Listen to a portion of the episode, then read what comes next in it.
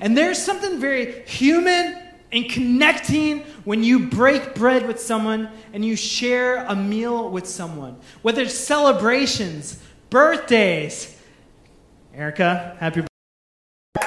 Happy birthday! so many stuff. We're in the season of birthdays, amen. It's just birthdays everywhere. Carmen, come on, happy birthday! so good. If I missed you, I'm sorry. There's like 20 of you. and, uh, anyways, but when we gather to celebrate birthdays or graduations or, or babies and things like that, there's always meals involved. When we're doing life and connecting, there are meals involved. And it's just very human. human. In fact, companion comes from a Latin word that means with bread. And so there's, uh, I think that's what it means. I, I know Joy is watching me, and she actually is fluent in conversational Latin, which is unbelievable. Uh, but with bread is actually companion. And so there's something very human. But in America, what we're seeing is that less and less people are actually sharing meals with each other. You know, we're, it says, uh, I, I, was just reading some stats. It says like one in five Americans every, every week have one meal in their car alone. Less and less people are eating meals. When we think about when was the last time I had someone in my house and I shared a meal? Back in the day, it was often that we would eat meals as a family breakfast, lunch, dinner, you'd be sharing those meals. But as fast food has risen and became more convenient more and more often as Americans, we are eating alone. And I, I think this is kind of scary because it's so human for us to connect. You know, uh, we had a Memorial Day barbecue this last Monday. Woo. Eating, hanging out, grilling with Will, eating food. People are bringing ice cream and drinks. We're eating. It's just so human. And I, I was reading some stats uh, about indicators for human flourishing and indicators that um, show that you are headed towards depression or suicidal thoughts. And uh, the research I found was that uh, children, for example, who are, let me, I don't want to butcher this, but children who eat dinner with their parents five or more days a week have less trouble with drugs and alcohol, depression, and suicidal thoughts. There's actually been some research about people who are more likely to qualify for Mensa Genius status. And the main indicator you can find for people to do well in schools is are these children having meals with their family? Because more and more often, not even families are eating together. And I think that as Kalos Church, if we fail to eat with each other, we fail to tap into something very human. We fail to tap into something that is very Jesus like.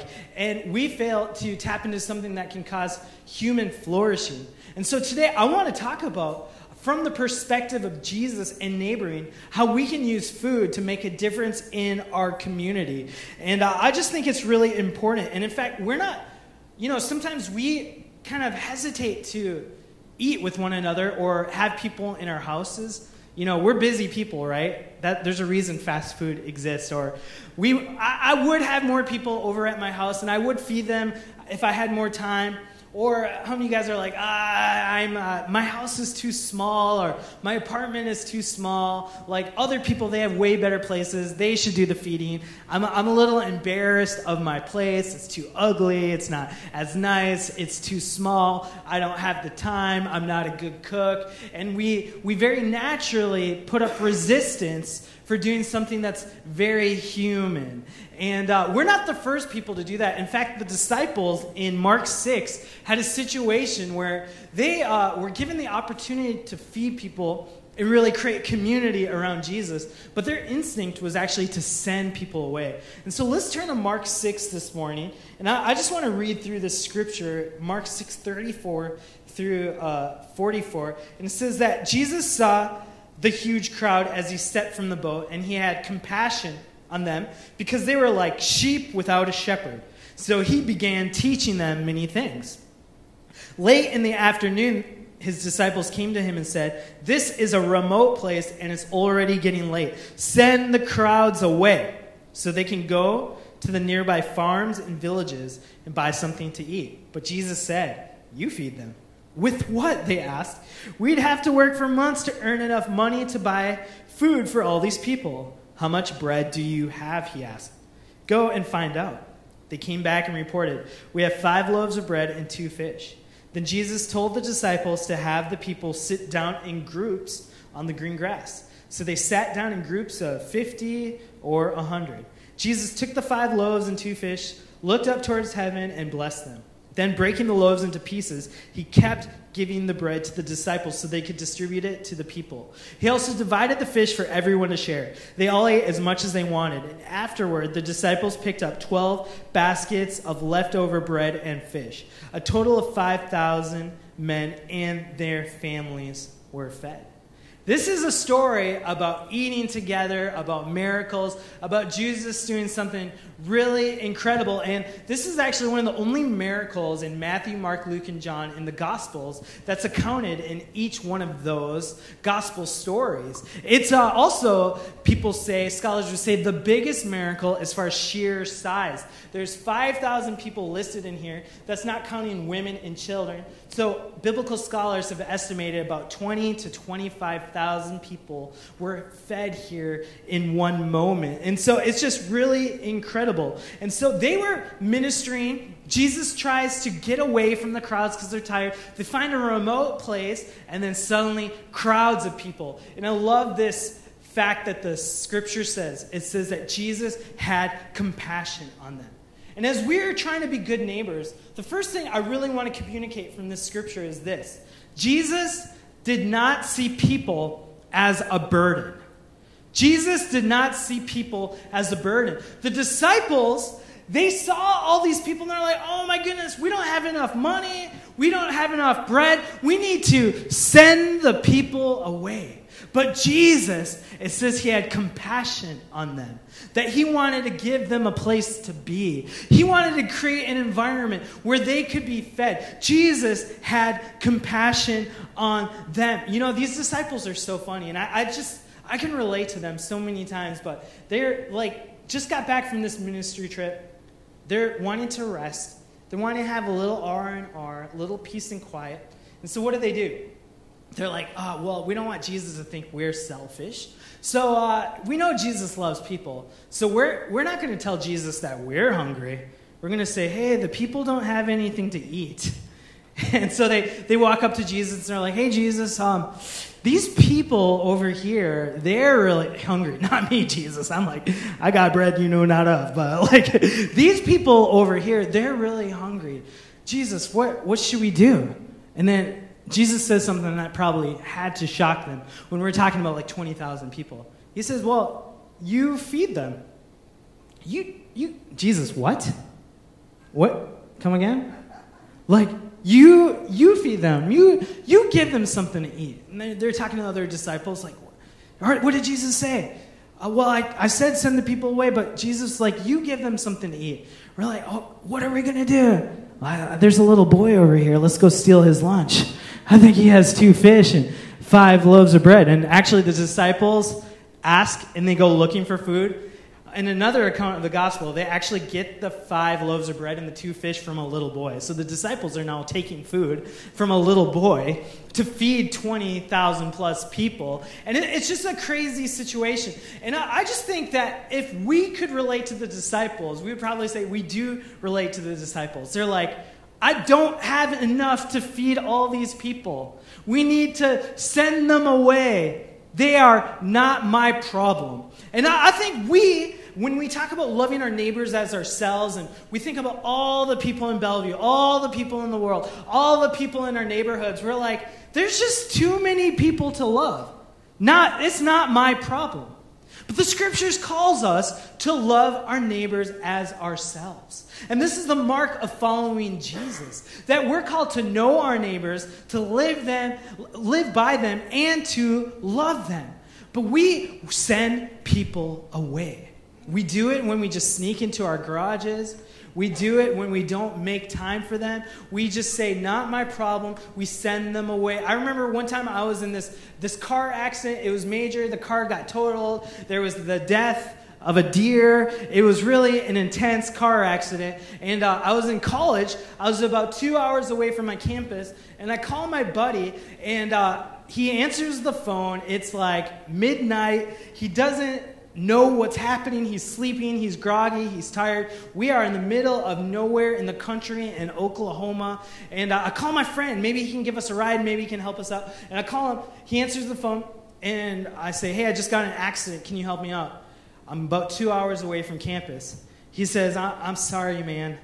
Ah, that's such a bad situation. My heart goes out to you. I'm, I'm, sending you positive thoughts and everything, like, like God bless you. But um, you know that that's just too far away, and uh, I just leased this car, and I can't I can't put the miles on it. I'm sorry, man. And we, I mean, we're bleeding. like we, our car is total. We're so distraught. And so we don't know what to do. So we start calling everybody that we know from campus who has a car, and it wasn't all of us. This is in Bible school. And so we call this guy, oddly enough, this guy's name is Jeshua, which is another way of saying Jesus. So we're like, Yeshua. and we call him up, and he, he answers the phone. We're like, thank you, Yeshua. We love you, Yeshua. And uh, he says, you know what? I'm going to I'm going to come get you. And we're like, yes, Yeshua, thank you, Yeshua. You, you, I was lost and you came. We were broken and you came to our rescue. Thank you so much. We were destroyed and you're restoring us. And he, he drives two hours like at midnight as a college kid. And not only does he come to rescue us and pick us up, he brings us a box of donuts. And we're like, You bring me food. I love you forever. Yeshua, you brought me donuts. I love you. I worship Yeshua because of the work of lowercase J Y Yeshua. And it was amazing. And he, he showed us his love by making himself available, by going out of the way and bringing us food. And it opened us up to whatever he had for us. And he said, Can I pray for you? And we're like, Yeah, you brought me food. You can pray for me. You can, you can dance for me. You can do whatever you want. Like, we love you. We thank you so much.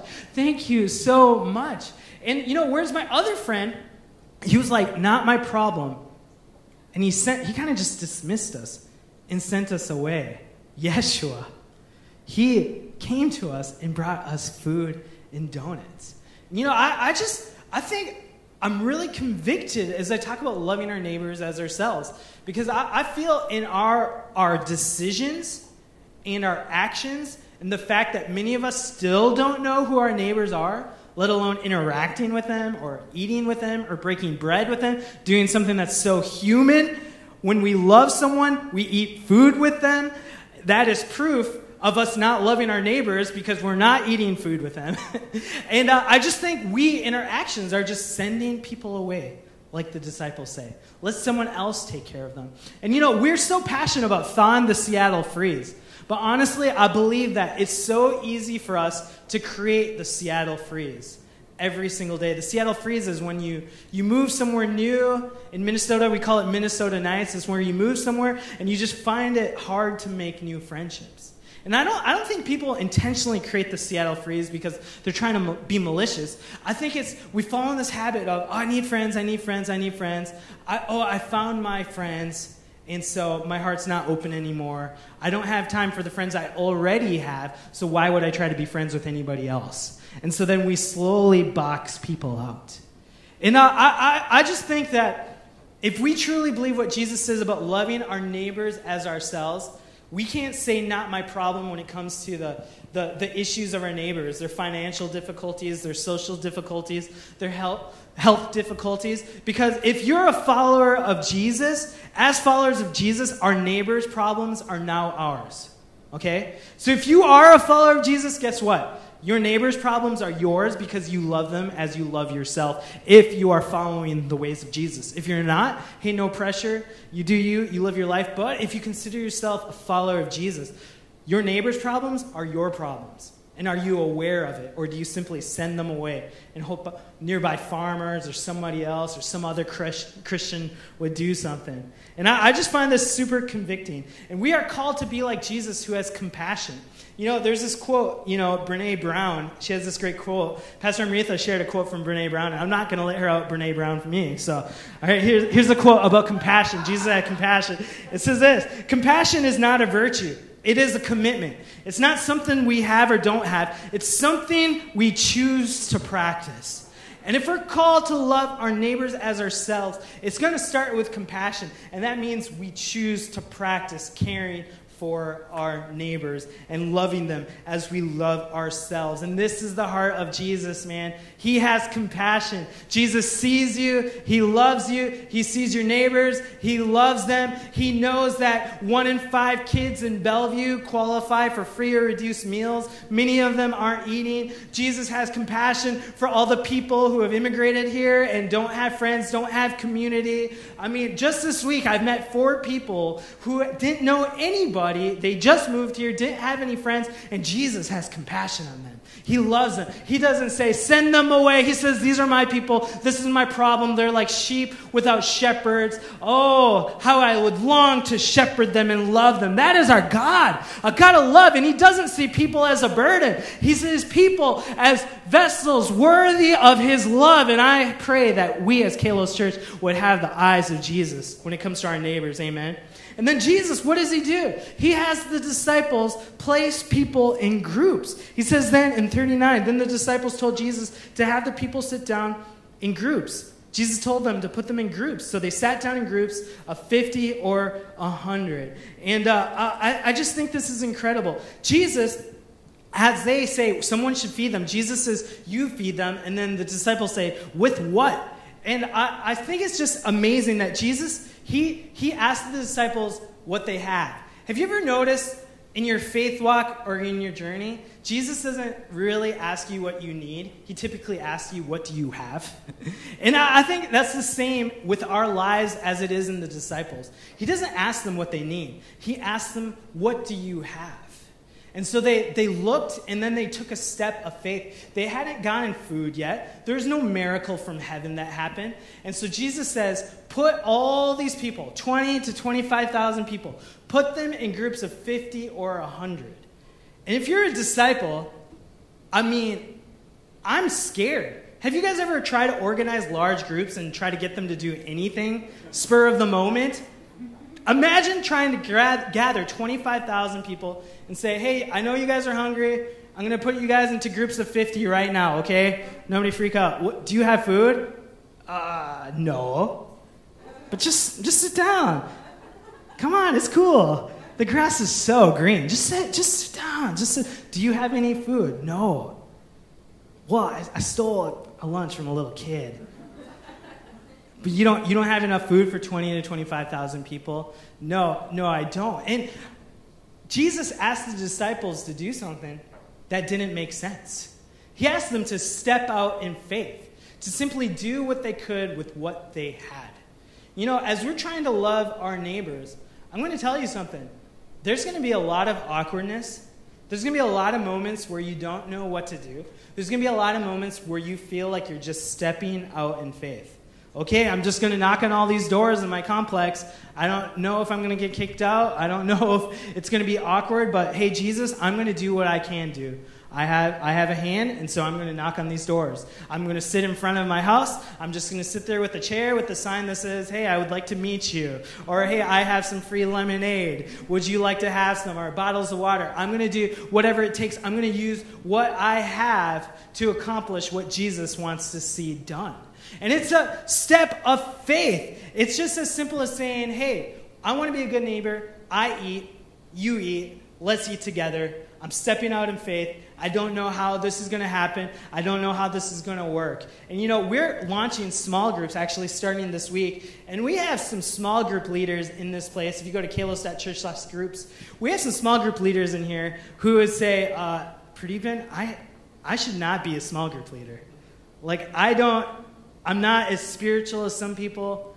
I don't know the Bible as well as other people. I feel very insecure. I'm not a perfect Christian. I mess up a lot. Like, I don't know if I should be a small group leader. But I, I, I think that's awesome. I think that's what Jesus exactly wants us to do is to step out in faith. Like, hey, there's a lot of things I don't have, but Jesus, what I do have, I'm going to use it to advance your kingdom. Isn't that beautiful what these disciples ended up doing and stepping out in faith? And isn't it amazing that even our small group leaders at Kalos, They're saying, hey, Jesus, like, I have an apartment. I have some time. I have a hobby. I'm going to use it. You know, like, like Jake over here, he's leading the Game and Gain small group. And so I'm assuming it's either gambling or weightlifting while playing games. So Game and Gains is called. just kidding. But anyways, you've never led a small group like this before, and I just I just think it's so amazing that you're saying, God, hey, I'm going to step out in faith. I'm going to use what I have to make a safe place for people to find love and community and experience the beauty of Jesus. Can we give it up for Jake? I mean, I just think that's so amazing. And so many small group leaders here like that. And, uh, you know, we are called to use what we have. And Jesus takes this bread and he breaks it. And when we step out in faith and we make things happen, honestly, sometimes we get broken before we see the blessing. Amen.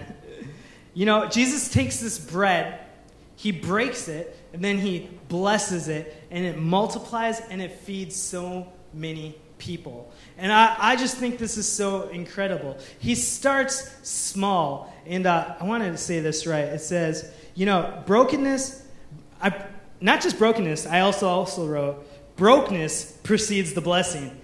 Some of you are saying, I'm broke. Well, so was the bread. I don't know. I just thought that was funny. All right. so then the bread is broken. The disciples step out in faith. And we're kind of thinking that the miracle is going to happen in the hands of the Master Jesus. But the scriptures clearly say that Jesus in 41 took the five loaves and two fish, looked up towards heaven, and blessed them. Then, breaking the loaves into pieces, he kept giving the bread to the disciples so they could distribute it to the people. And so, we oftentimes, God, I pray, would you just do something supernaturally? Would you do something like miraculous? Would you help my neighbors? Would you just randomly give them money? Would you just randomly give them a community? We want God to just take care of everything. But whereas the disciples were trying to feed the people, the miracle didn't happen in the master's hands, the miracle happened in the disciples' hands. And as we step out in faith, I believe that God, as you use your hands to bless people, as you use your hands to share a meal with someone, as you use your hands to feed people, you're going to find that there are miracles that begin to happen. People begin to open up their hearts, people begin to open up their lives. And that's why, as we're talking about how human it is to feed people, I want to challenge us, Kalos Church. Would you, would you feed your neighbor? Would you feed thy neighbor as yourself? Would you love your neighbor? We feed those we love. And so, is it a safe assumption to say that if you're not feeding your neighbor, you don't love them? We feed those we love our families, our friends. If we love someone, eventually we're going to share a meal with them. And I, I just want to challenge us that as we get past our insecurities, as we're, we're moved with compassion, like Jesus says, as we allow ourselves to be broken and vulnerable, as we embrace the awkwardness, and we take that step of faith to start a relationship with our neighborhood, with a, a meal, with a breakfast, with a coffee, with something, I believe that God is going to start doing miracles in your hands as you make your life your mission. You know, Kalos Church started with meals in coffee shops, with meals in backyards.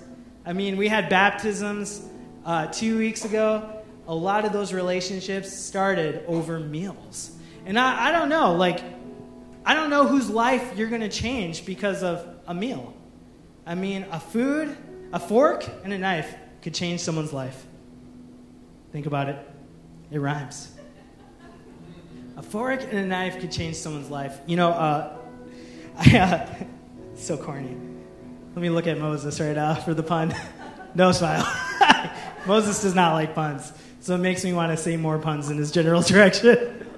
I love it. You know, I want to I want to close with this story. Uh, you know, I as a young kid, my my parents uh, recently divorced, and we're going through just you know figuring out how we're gonna live as a family, our new normal. And I remember I was about 11 years old in, in my neighborhood.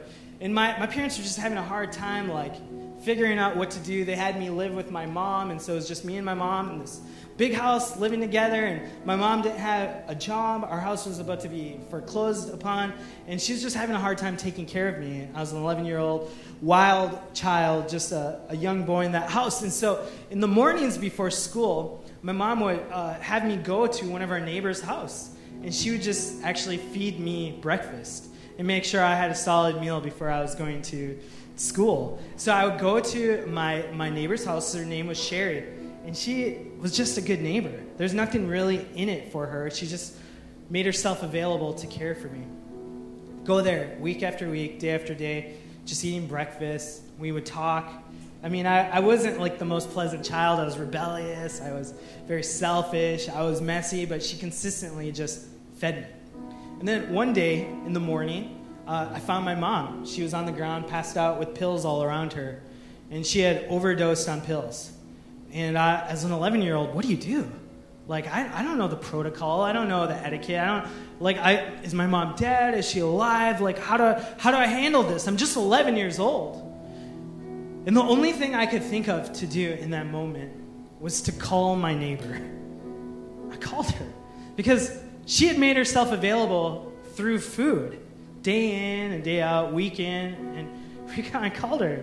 She's a young 11 year old boy. I'm like, hey Sherry, I, am sorry to call. I don't know if my mom is dead. I don't like. I don't know what's going on. There's pills all around her. She's in her bedroom. I, I'm shaking her. Nothing's working. And she she just said, I'm I'm on my way.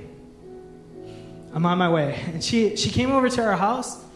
She she called 911 and then the police came. And I didn't I didn't know how to talk to them. It's just my mom. Like I didn't know how to talk to them and she she handled all the details. She explained to the police what was going on, and as the ambulance took her away, she was there comforting me. And it, it just all started from food.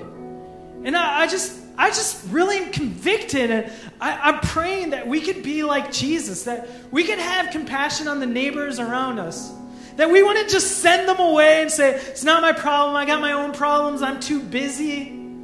That we say, I'm going to love my neighbor as myself. I'm going to take care of them. And if food opens the doors to miracles, if food opens the door for hearts, if food opens it up for an opportunity for me to take care of an 11 year old boy who's trying to figure out how to deal with his mom's overdose issue right now, I will use that to love my neighbor. And that's my prayer for us, Kalos Church. Can we be that kind of people that actually knows our neighbors and actually loves them Food opens the door to love. And I'm so thankful that Sherry fed me and helped me in a great tragedy in my life.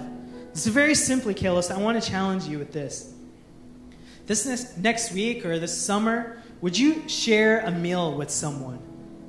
Your neighbor, a small group, or even at this June 10th summer party we have next week on a Sunday night, will you share a meal with someone intentionally as a way of saying, I love you? I've got your back. I will be there for you. Let's pray. Father, I, I just thank you so much for what you're doing in this place and in your scriptures. Lord, I, I pray that these scriptures would come alive in our hearts, that we wouldn't just be hearers of the word, but doers of the word. Oh, Jesus. Lord, I pray that you'd speak to us right now and we'd be open to your word, Lord. That whereas the disciples wanted to send people away, you said, give them something to eat. You had compassion on them. The disciples stepped out in faith. They didn't feel like they had everything they needed, but you still act, asked them to act. Lord, and then you multiplied a miracle in their hands. Lord, I pray that you'd use us to love our neighbors. Lord, we realize that we might be the answer to our neighbor's prayers. Lord, I pray that you would help us to love them in tangible and practical ways, we pray, Lord. If you're saying in this place that you're, you're wanting to love your neighbor like Jesus would want you to love them, would you just nod your heads?